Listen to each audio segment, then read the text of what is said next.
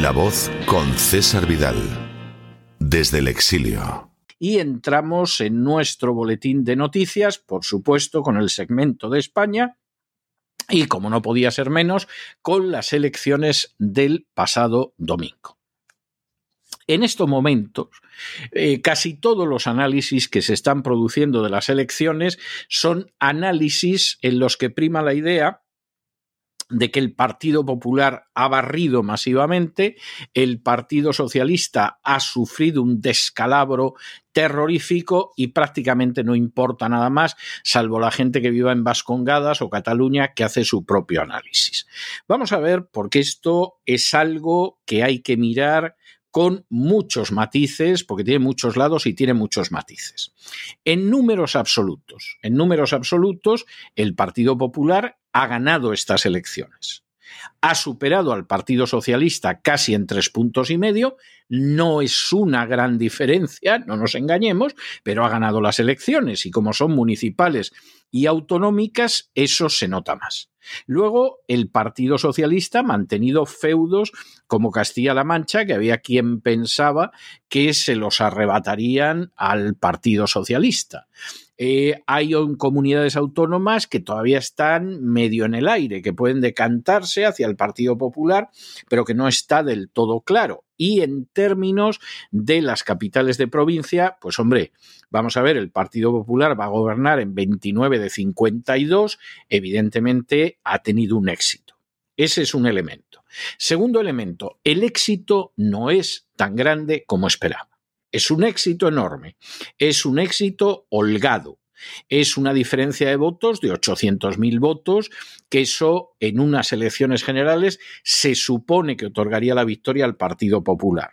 Es normal estar más contento que unas Pascuas, pero la cosa no es para tanto. Está muy bien, pero esto tampoco ha sido la gran goleada que algunos cuentan. Primer aspecto que es importante tener ahí. Segundo aspecto bastante importante. El Partido Socialista ha perdido mucho poder territorial, sobre todo municipal, en estas elecciones. Es una mala perspectiva, pero en términos de lo que es los porcentajes de votos, estamos hablando de que no llega al 3,5%. Esa es una distancia importante, pero en absoluto es una distancia como para dar por ganadas las siguientes elecciones. De manera que, eh, en fin, comprendemos a la gente que está contenta con el Partido Popular, pero aquí no vendamos la piel del oso antes de cazarla, porque el oso todavía puede hacer muchas cosas. Dicho eso, si uno examina al Partido Socialista y al Partido Popular, a sus cúpulas directoras y la política que llevan, podría decirse que España ha dejado de votar a la Agenda 2030 para votar a la Agenda 2030 con todas las variaciones que hacen que en un momento determinado se vote a un candidato alcalde sobre otro, porque hay más cercanía, porque se le conoce más, porque a veces esas elecciones municipales suelen ser mucho más flexibles que las nacionales, pero no nos engañemos. El Partido Popular está tan al servicio de la Agenda 2030 como el Partido Socialista. García Margallo, que considera que la Agenda 2030 es el Evangelio, ya sobran comentarios, ya ha dicho que el Partido Popular no es soberanista, sino que es europeísta. Es decir, la soberanía nacional no la va a defender el Partido Popular va a defender la absoluta sumisión a la Comisión Europea, la conversión de España en un protectorado de la Comisión Europea, de la agenda globalista, lo cual a lo mejor hay gente que le entusiasma. A algunos nos parece sobrecogedor. Ese es otro aspecto que hay que tener en cuenta. ¿Qué pasa con los partidos más pequeños? Bueno, pues aquí eh, de alguna manera deriva la clave de lo que van a ser finalmente las elecciones generales, que ya Sánchez ha dicho que van a ser en julio. Primero, Ciudadanos desaparece. Ciudadanos desaparece, por ejemplo, las comunidades autónomas, los únicos diputados que le quedan son en aquellas comunidades autónomas donde no ha habido elecciones. Si hubiera habido elecciones, seguramente habrían desaparecido. Han desaparecido de las grandes capitales, pues prácticamente de todas. y quedan algunos concejales en algunos pueblos o localidades pequeñas, pues porque al final la gente muchas veces sí que vota al candidato. Y entonces Manolo es un buen chaval, aunque se presente por Ciudadanos y hay gente que lo ha votado. Pero claro, eh, el partido de Manolo ha desaparecido.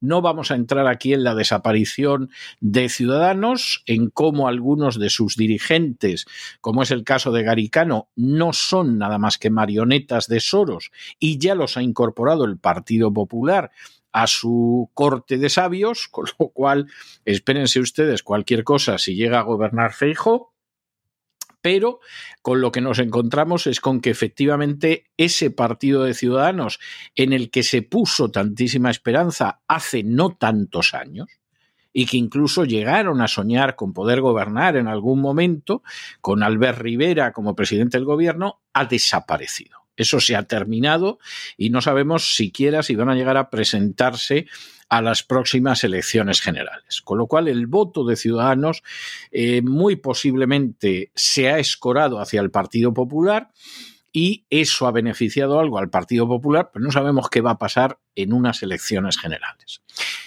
Tercer aspecto enormemente importante, aparte de los resultados del Partido Popular y del Partido Socialista y del globalismo descarado de las dos fuerzas y la desaparición de Ciudadanos, la casi desaparición de Podemos. Podemos no ha desaparecido como ciudadanos, pero ha experimentado un retroceso verdaderamente extraordinario. Y es un retroceso extraordinario derivado de su mala gestión y de su delirio.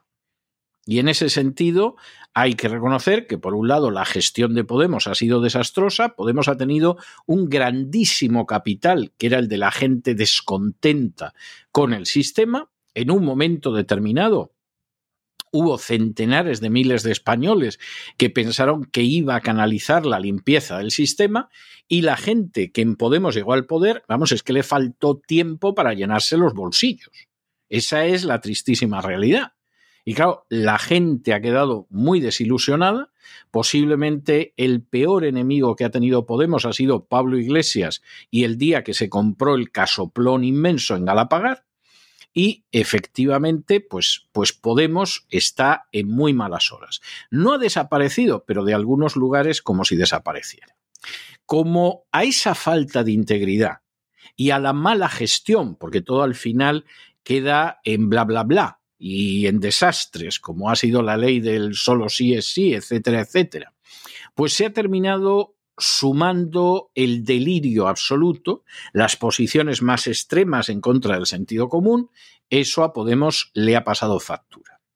Eso para Podemos es muy malo y puede ser peor en las próximas elecciones generales, pero para el Partido Socialista es muy bueno, porque en un momento determinado la abstención del votante de Podemos, o buena parte del voto de Podemos va a ir al Partido Socialista. El Partido Socialista va a hacer una campaña electoral llamando al voto útil y a que viene la derecha o a que vienen las derechas. Y la única manera de evitar que las derechas lleguen al poder es votarnos a nosotros. Insistimos, eso puede significar que Podemos todavía se desplome más en las elecciones generales, pero esa situación de descontento, de desengaño, la va a capitalizar muy previsiblemente el Partido Socialista. Nos parece muy difícil que la gente desengañada con Podemos acabe votando al Partido Popular, no digamos a Vox.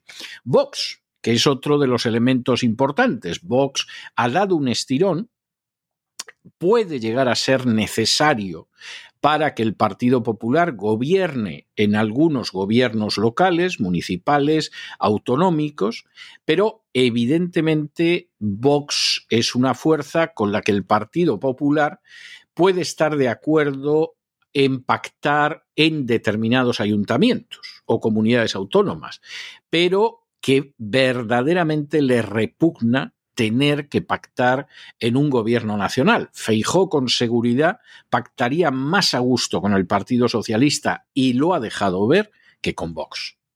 Y en este sentido, Vox se ha convertido en una alternativa con todos sus fallos, con todas sus deficiencias, con todo lo que se pueda criticar es la única alternativa medio contraria a la agenda globalista, ha cometido enormes errores, como aplaudir como focas a Zelensky, que es un disparate.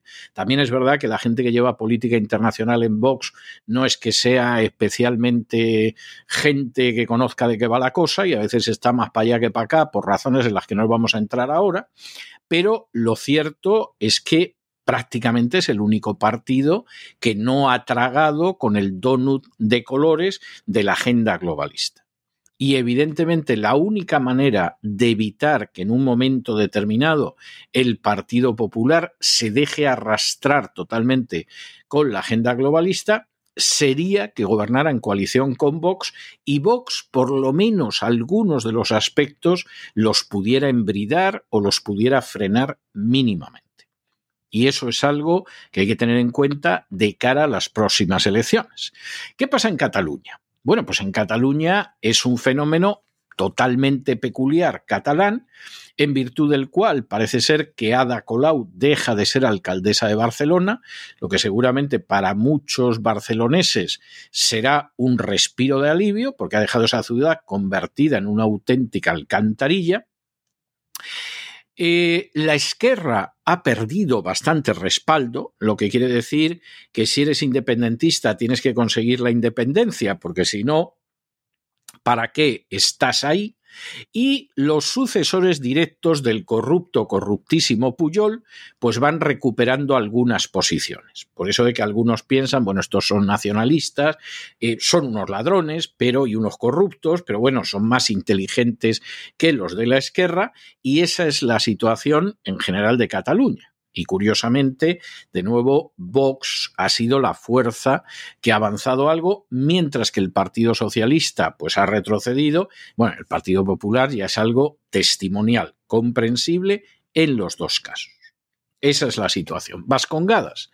Hombre, en Vascongadas existe una fuerza importante, por ejemplo, en Bilbao, del Partido Nacionalista Vasco, pero es que Bildu, que no es nada más que ETA, con una de sus máscaras, como era el caso de Ribatasuna y de Batasuna, etcétera, etcétera, se ha impuesto hasta en Vitoria, que ha sido una provincia donde hace no tanto tiempo ganaba las elecciones el Partido Popular.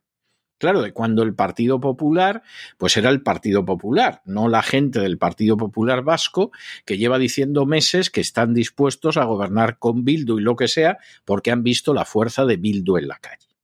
Como las cosas llevan sin hacerse bien en relación con las Vascongadas desde hace décadas, lo que sucede en Vascongadas es gravísimo, porque el voto joven ya está en Bildu.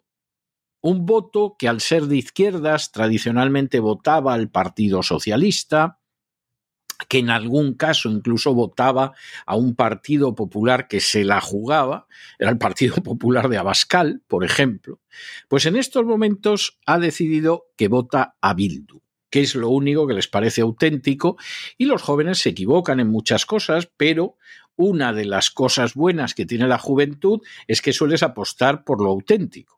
Eso tiene una, una, cruz de la moneda y es que a lo mejor lo que tú piensas que es auténtico te están dando el timo de la estampita, te están estafando, pero bueno, tú votas por lo que te parece auténtico. Luego, a lo mejor descubres al superar los 30 años que no era tan auténtico y han engañado como a un chino, pero en principio esa es la historia. Y Bildueta tiene un peso en las Vascongadas verdaderamente espectacular. Amenaza incluso la hegemonía incompleta del Partido Nacionalista Vasco, que va a tener que utilizar al Partido Socialista de Euskadi como muleta para seguir detentando el poder en distintos focos de poder. Este es el panorama general. ¿Qué va a pasar a partir de ahora? Aparte de que tenemos elecciones y que tenemos elecciones en medio de las vacaciones, cuando, eh, vamos, la mitad de España más o menos está de vacaciones y lo, lo menos que piensa es en votar, que el voto por correo va a ser masivo, porque efectivamente la gente no va a regresar de la montaña o de la playa para votar en su localidad, por lo tanto, va a votar por correo. Y como siempre que hay un voto por correo numeroso, las posibilidades de fraude son espectaculares. Y aquí, efectivamente, nos encontramos con una situación inquietante. Vamos a tener elecciones en julio. Si el mapa de las elecciones en julio fuera relativamente parecido al de estas elecciones, pues hombre, podríamos pensar que el Partido Popular va a gobernar apoyado en Vox. Sin Vox, si esto se traduce a escala nacional, el Partido Popular mm, es muy dudoso, muy, muy, muy dudoso que tenga una mayoría suficiente para gobernar, pero bueno, podría gobernar o llegando a acuerdos con el Partido Socialista o con Vox. Pero si el voto en un porcentaje muy elevado es por correo y no va a haber más remedio, si ustedes se creen que un millón, un millón y medio, dos millones de españoles van a regresar a casa para votar en las elecciones, es que no conocen a los españoles, pero, pero vamos, porque eso no lo haría ninguna población en el mundo. Y efectivamente, pues aquí hay posibilidades de que gracias al voto por correo y a otras cosas, el Partido Socialista siga en el Palacio de la Moncloa. ¿Qué va a suceder si se diera la circunstancia de que, bueno, la gente no vota masivamente por correo, la gente va a ir a votar porque se da cuenta de lo importante de las elecciones, repite los resultados de este fin de semana, etcétera? Posiblemente ganaría el Partido Popular, pero con un programa que es el mismo que el de Sánchez. Hombre, ya no van a sacar a Franco del Valle de los Caídos se supone que no van a resignificar el Valle de los Caídos y alguna cosa de este tipo, pero sería un poco como cuando se fue Zapatero y vino Rajoy y todavía fue peor. O sea, el Partido Popular con Feijó, si gobierna solo, incluso gobernando con Vox, va a ser Agenda 2030 en vena. Con la particularidad de que determinadas medidas que si las tomara Sánchez los sindicatos estarían en su casita y callados, si las adopta el Partido Popular, bueno, los sindicatos van a salvar a los trabajadores del fascismo y a saber lo que pueden llegar a hacer. Pero no se hagan muchas ilusiones, porque al final la Agenda 2030 con collar rojo es el Partido Socialista y la Agenda 2030 con el collar azul es el Partido Popular.